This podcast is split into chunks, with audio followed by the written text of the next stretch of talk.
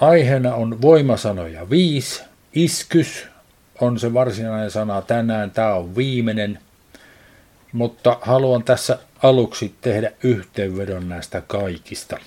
Siis dynamis, kratos ja iskys, nämä ryhmät ovat synonyymejä keskenään enimmäkseen. Sitten lisäksi on vielä exusia ja energia. Siis dynaamisryhmä, se tarkoittaa potentiaalista voimaa. Ja monikossa, kun sitä on käytetty, se tarkoittaa voimallisia tekoja. Sitten on siitä adjektiivi voimakas, verbi olla voimakas, sitten verbit kyetä tai voida ja vahvistua. Kaikki tulee tuosta dynaamis sananvartalosta. Sitten exusia, paras merkitys, missä sitä kannattaa aina mieltää, on valta, johon kuuluu oikeuslupa ja sitten sitä joskus on käytetty myös merkityksessä voima. Varsinaisesti valtaoikeus tai lupa. Sitten energiaryhmä, josta tulee meidän lainasanamme energia esimerkiksi. Tarkoittaa vaikutus ja eri muodossa substantiivisessa ja adjektiivisessa vaikutus, vaikuttaa tai voimavaikutukset, siis energia, energeo ja energeema. Itse asiassa adjektiivia ei ole. On substantiivia ja verbejä. Sitten on kratos-ryhmä, joka tarkoittaa vaikuttavaa tai toiminnassa olevaa voimaa tai väkevyyttä. Siis kratos ja iskus molempia on käännetty sekä sanalla voima että väkevyys, ja kratosta on vielä käännetty sanalla valta myös. Siis kratos on vaikuttava tai toiminnassa oleva voima, väkevyys, valta, olla voimakas, kykenevä, vahvistua. Ja iskysryhmä tämä viimeinen, Iskys on sellainen sana, joka tarkoittaa varsinkin elävän olennon koko voimaa, koko elinvoimaa tai koko voimaa vaikuttaa. Niin kuin Jumalan koko voima on iskys.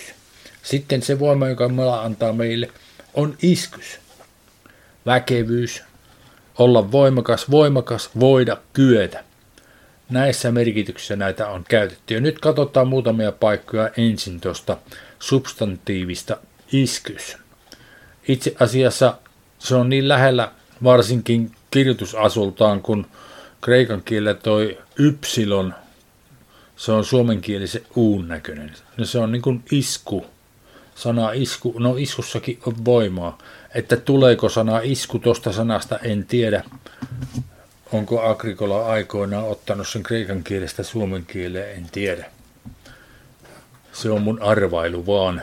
Mutta siitä minä muistan ton iskyssanan suomenkielisestä sanasta isku.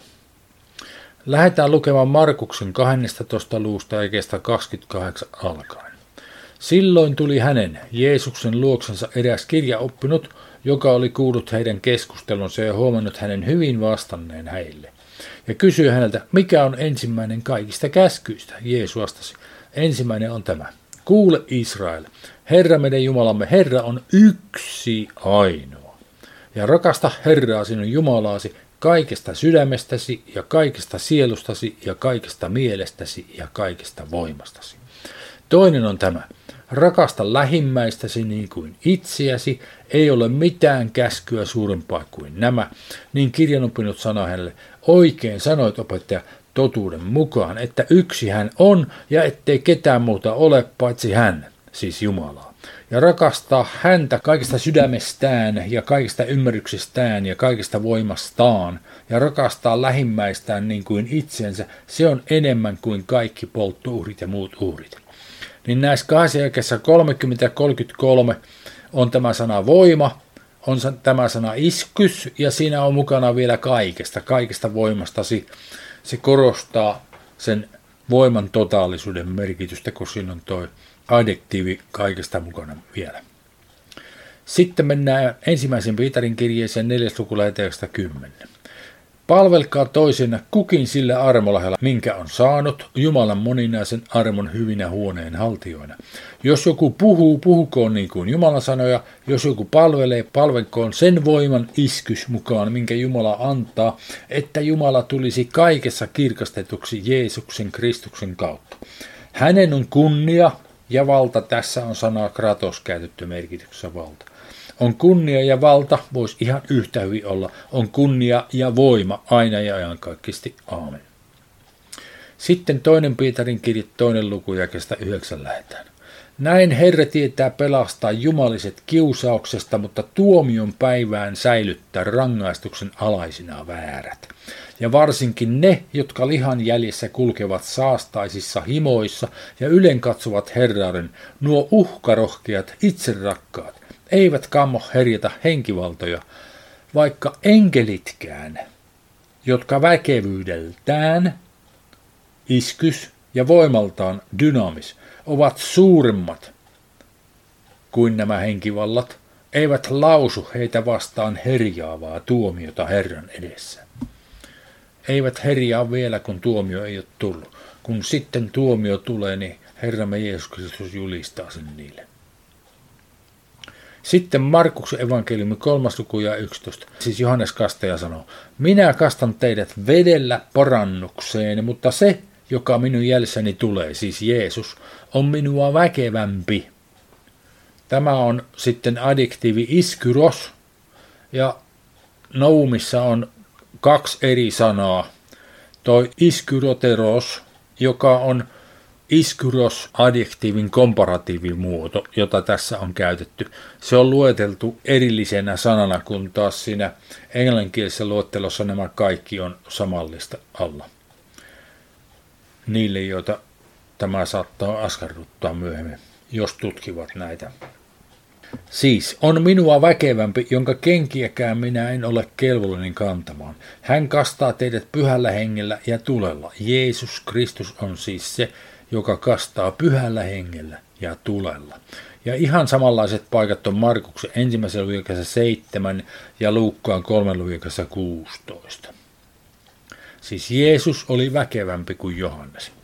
Matteus 12.29. Taikka kuinka voi kukaan tunkeutua väkevän taloon ja ryöstää hänen tavaroitansa, ellei hän ensin sido sitä väkevää. Vasta sitten hän ryöstää tyhjäksi hänen talonsa. Ja samantyylinen paikka on Markuksen kolmannessa luvussa jakessa 27.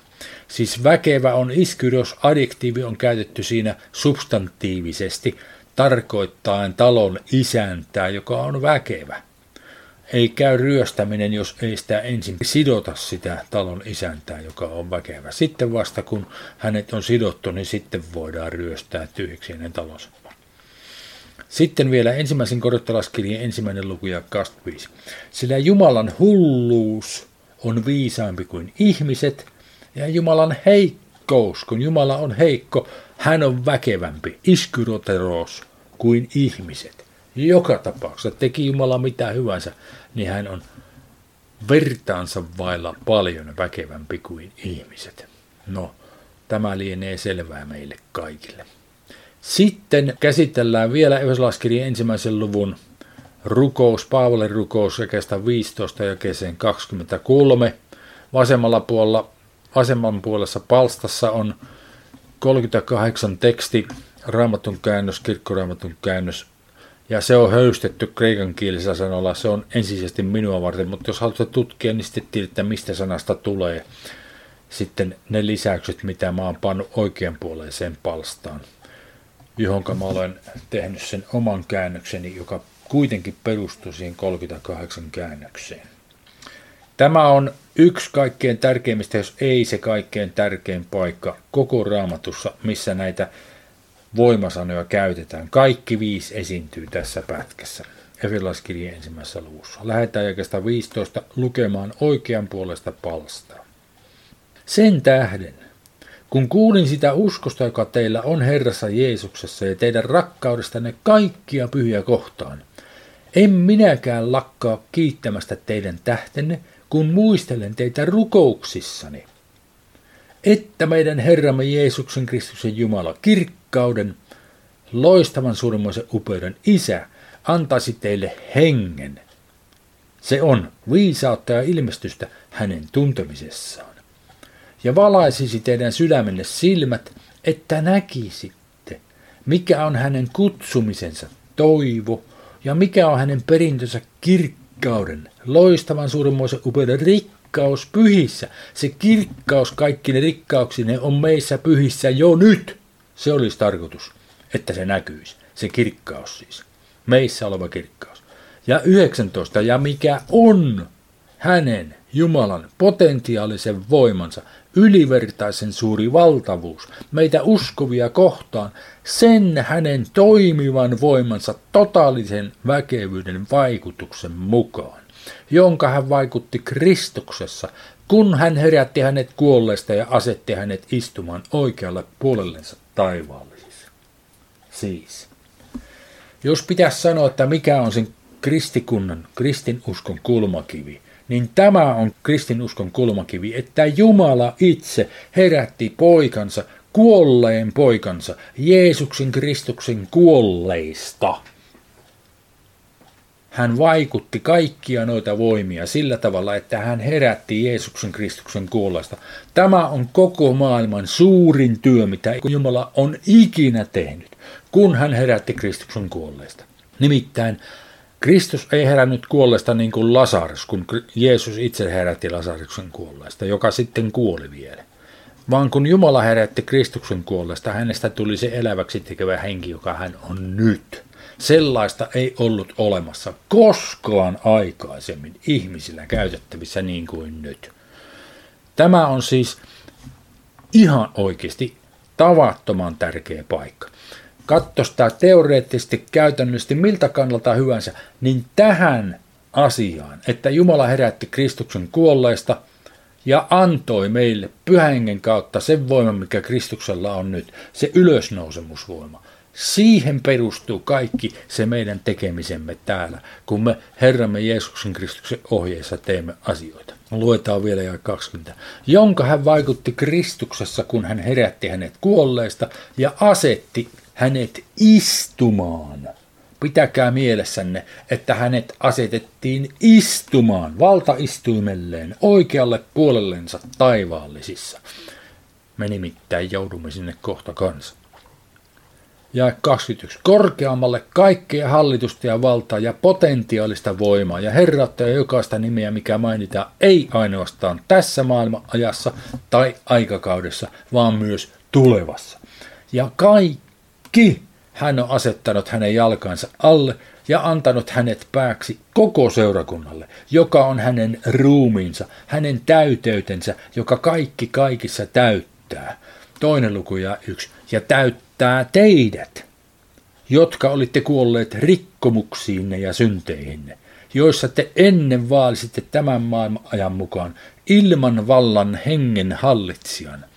Siis taivaan avaruuksissa olevan tämän maailman ruhtinaan mukaan, joka nyt vaikuttaa tottelemattomuuden, siis perkeleen lapsissa, joiden keskuudessa mekin kaikki ennen vaelsimme lihamme himoissa, noudattaen liha- ja äytsen kiihkeitä haluja, ja olimme luonnostamme vihan lapsia, siis Jumalan tuomion alaisia, niin kuin muutkin. Mutta Jumala, joka on laupeudosta rikas, suuren rakkautensa tähden, jolla hän on meitä rakastanut, on tehnyt meidät, jotka olimme kuolleet rikoksiimme, yhdessä eläviksi Kristuksen kanssa. Armosta te olette pelastetut. Ja yhdessä herättänyt ja yhdessä asettanut meidät istumaan taivaallisiin Kristuksessa Jeesuksessa. Siis Jumala herätti ensin Jeesuksen Kristuksen kuolleesta, asetti hänet istumaan taivaallisissa oikealle puolellensa valtaistuimellensa. Siellä istuu Jeesus Kristus nyt.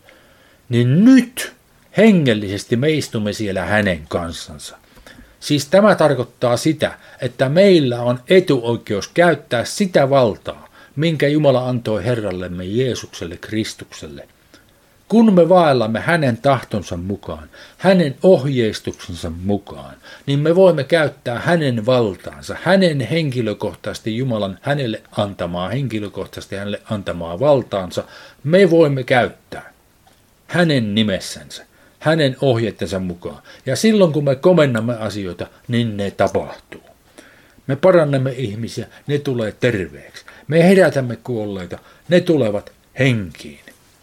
Heräävät kuolleista. Kaikki nämä asiat meillä on vielä suurimmaksi osaksi tekemättä. Paljon olisi tehtävää siis Jumalan voimalla meillä vielä. Siitä on kysymys. Sen takia nämä on niin tärkeitä nämä paikat. Siis, meidät on istutettu samalle valtaistuimelle, Herramme Jeesuksen Kristuksen kanssa, kun me haemme yhteyttä Herraamme Jeesukseen Kristukseen ja haluamme vaeltaa hänen tahtonsa mukaan. Luetaan vielä ja kuusi. Ja yhdessä herättänyt ja yhdessä asettanut meidät istumaan taivaallisiin Kristuksen Jeesuksessa, osoittaakseen tulevina aikakausina armonsa ylivertaista runsautta lempeästi hyödyllisessä hyvyydessään taas. Kristotees on tässä se sana. Siis hyödyllisessä hyvyydessään meitä kohtaan Kristuksessa Jeesuksessa. Siis Jumala ei ole ainoastaan lempeä meitä kohtaan, että hän hymyilee lempeästi, vaan hän auttaa meitä hyödyllisesti hyvyydellänsä kaikissa asioissa. Ja samoin olisi meidänkin tarkoitus auttaa lähimmäisiämme. On joku sairas, niin emme osaottavasti ainoastaan hymyile lempeästi, vaan menemme ja parannamme hänet, että hän tulee terveeksi Jeesuksen Kristuksen nimessä. Ja kahdeksan. Sillä armosta te olette pelastetut uskon kautta, ette itsenne kautta. Se on Jumalan lahja. Siis se pelastus on Jumalan lahja. Se pyhäinky, jonka me saamme, se on Jumalan lahja. Sen mukana tulee kaikki ne voimavaikutukset, kaikki ne ilmenemiset, joita me voimme käyttää, kyetäksemme käyttämään sitä Jumalan voimaa. Tai niitä Jumalan voimia, näitä viittä eri ominaisuutta, jotka Jumala on meille Kristuksessa antanut. Ja yhdeksän.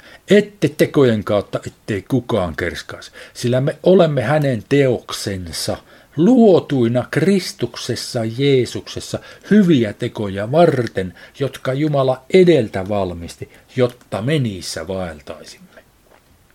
Tämä on tarkoitus. Tällaisesta voimasta on kysymys. Ja tämä on meillä tässä ja nyt. Ja sitä olisi meidän syytä haluta käyttää joka päivä yhä enemmän ja enemmän. Sitten katsotaan toinen voimapaikka Ylilaskirjan kunnasta luvusta. Sitä kolmen luvun paikkaa joka lähtee jakesta 15 kolmannen luvun loppuun. Sitä ei lueta tänään, kun sitä on luettu niin monta kertaa jo aikaisemmin. Mutta tämä kuudennen luvun paikka, sitä on kauemmin, kerrataan se tässä nyt vielä. Ja kymmenen. Lopuksi vahvistukaa en dynamo o. Sana dynamo, pyörän dynamo tulee tuosta sanasta. Siis vahvistukaa Herrassa ja hänen vaikuttavan väkevyytensä totaalisessa voimassa. Pukekaa yleinen Jumalan täysi asevarustus voidaksenne vastustaa perkeleen kavalian juonia. Ja erittäin tärkeä asia, joka meidän täytyy ymmärtää ja 12, sillä meillä ei ole taistelu tai painiottelu, siis loppujen lopuksi kuolemaan asti johtava painiottelu verta ja lihaa vastaan, vaan hallituksia vastaan, valtoja vastaan, tämän pimeyden maailman valtiota vastaan, pahuuden henkiä vastaan taivaallisissa, niitä perkelee henkiä vastaan meillä on taistelu. Siitä on kysymys. Kun ollaan hengellisessä taistelussa, niin tarvitaan hengellisiä aseita. Sen takia tarvitaan tämä hengellinen asevarustus, mikä tässä luetellaan. Sen tähden ottakaa päälle ne Jumalan täysi asevarustus, voidaksenne pahana päivänä tehdä vastarinta ja kaikki suoritettuanne seistä. Seisokaa siis kupeet, numero yksi. Totuuteen vyötettyinä ja olkoon pukuna numero kaksi, vannuskauden haarniska. Ja kenkinen jalossana numero kolme, alttius rauha evankeliumille. Ja kaikessa ottakaa numero neljä, uskon kilpi, jolla voitte sammuttaa kaikki pahan palavat nuolet. Ja ottakaa vastaan numero viisi, pelastuksen kypärä ja hengen miekka, joka on numero kuusi, Jumalan sana. Ja tehkää tämä kaikella rukouksella ja anomisella, tiet tiettyihin tarpeisiin. Rukoillen kaiken aikaa hengessä, se siis on kielillä puhumalla nimenomaan. Ja ollen sitä varten valppaana kaikessa kestäväisyydessä ja anomisessa tiettyihin tarpeisiin kaikkien pyhien puolesta. Siis tämmöinen asevarustus meillä on sitä varten, koska me olemme hengellisessä taistelussa. Siis totuus, vanhurskaus, alttius rauhan evankeliumille, usko, pelastus ja Jumalan sana. Nämä on ne aseet, jotka Jumala on antanut meille siinä asevarustuksessa. Ja ne me puetaan päällemme puhumalla kielillä. Siis totta kai noihin asevarustuksiin kuuluu myös kaikki ne yhdeksän pyhän ilmenemistä, jotka luetellaan ensimmäisen korintolaskirjan 12. luvussa, tai kaikki ne hengen hedelmät, jotka luetellaan Galattalaskirjan 5. luvussa, jakeessa 22 23. Mutta että nämä kaikki toimii yhdessä, kun me puhumme kielillä yhä enemmän ja enemmän päivästä toiseen, niin tämä voima kasvaa ja sitten kun me menemme ulos, etsimme ihmisiä, kysymme heiltä, kenenkä kanssa sinä haluatte puhutaan, niin löytyy koko ajan enemmän ja enemmän uusia ihmisiä, jotka haluaa kuulla näitä asioita. Me voimme auttaa heitä heidän vaikeuksissaan, rukoilla heidän vaikeuksien puolesta, parantaa heitä Herramme Jeesuksen Kristuksen ohjeistuksesta hänen voimallansa ja niin edelleen. Lopuksi tarkastellaan vielä näiden yhteyksiä keskenään. Kalattalaiskirjan 5. luku ja 6 jälleen. Sillä Kristuksen Jeesuksessa ei auta. Tässä on taas iskyoo, se verbimuoto. Ei voi tai ei kykene. Sillä Kristuksen Jeesuksessa ei voi, ei kykene ympärileikkaus eikä ympärileikkaamattomuus, vaan rakkauden kautta vaikuttava usko. Siis kaikki nuo viisi eri voimaa, ne tulevat näkyviin rakkauden kautta vaikuttavan uskon vaikuttaessa. Kun me uskomme, kun me rakastamme, niin se vahvistaa sitä meidän uskoamme, että se voima, se Jeesuksen Kristuksen voima meidän elämässämme, tai ne Jeesuksen Kristuksen voimat meidän elämässämme tulevat näkyviin. Hyvin samantyyppinen paikka vielä Kalattalaiskirjan 6. luku 15 ja 16. Sillä ei ympärileikkaus ole, taas isky luo tarkoittaa voi, Siis ei ympärileikkaus voi tai kykene mitään, eikä ympärileikkaamattomuus voi tai kykene mitään, vaan uusi luomus. Minkä takia uusi luomus? No koska Kristuksessa me olemme uusi luomus. Kun Jumala herätti Jeesuksen kuollesta, semmoista ei ollut aikaisemmin. Sitten hän oli ja on edelleen. Ja hän synnyttää meidät uudesti, kun hän kastaa meidät pyhällä hengellä. Ja silloin meistä tulee myös uusi luomus.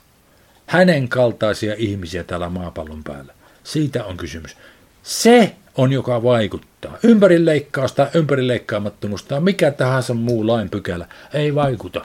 Ei voi, ei kykene. Mutta se uusi luomus, se pyhäinki, joka meissä asuu, niin se voi vaikkaa mitä. Ja kaikille, jotka tämän säännön mukaan vaeltavat, kaikille heille rauha ja laupeus – ja Jumalan Israelille. Ja lopuksi pieni kehotus ensimmäisen korintolaskirjan 14. luvun jälkeestä yksi siellä sanotaan. Tavoitelkaa rakkautta ja pyrkikää saamaan hengellisiä sanalla lahjojen vastinetta tekstissä kummallakaan kertaa, mutta varsinkin profetoimista tai mutta varsinkin että profetoisitte. Siis tavoitelkaa on kreikankielinen verbi dioko, joka tarkoittaa sillä on kaksi merkitystä, positiivinen ja negatiivinen. Negatiivinen merkitys on vainota. Profeettoja tai uskovia on vainottu, sitä kerrotaan vanhassa testamentissa, Jeesus viittaa siihen evankeliumissa. Niin samalla intensiteetillä, kun he vainosivat, juoksivat niiden profeettojen perässä, kunnes saivat ne kiinni, tappaakseen heidät. Samalla intensiteetillä on meidän tarkoitus tavoitella rakkautta. Minkä takia? Koska se rakkaus aktivoi sen uskon.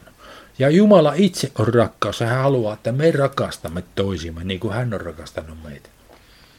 Ja sitten pyrkikää saamaan on zelo o-verbi, joka taas saa kaksi merkitystä, joko positiivisella puolella tai negatiivisella puolella on merkitys, riippuen asiayhteydestä.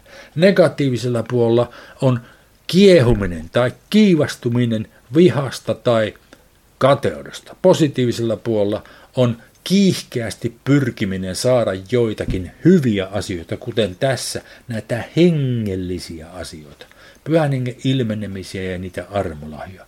Niitä on tarkoitus meidän saada mahdollisimman paljon. Ja hän sanoo, mutta varsinkin profetoimista. Minkä takia profetoimista? Koska profetoiminen on kaiken pohja. Kun me profetoimme, puhumme Jumalan puolesta. Meidän ei tarvi olla edes uskovien kokouksessa. Me voimme missä tahansa me olemme kenenkä ystävän, tuttavan tai läheisen kanssa hyvänsä. Me voimme profetoida ihan vapaasti. Eli puhua, mitä Herra haluaa meidän puhua. Sillä tavalla Jumalan sana tulee levitetyksi. Ja kun parannetaan ihmisiä, se tapahtuu usein myös puhumalla sanoja. Sen lisäksi, että panemme käden jonkun ihmisen päälle, joka on sairas, joka tulee sitten terveeksi. Meillä on mahdollisuus puhua, sekin on profetoimista, Jumalan puolesta puhumista, Kristuksen puolesta puhumista, kun me paramme ihmisiä. Siis tämän kehotuksen valossa haluaisin teidän tarkastelevan näitä asioita myöhemminkin.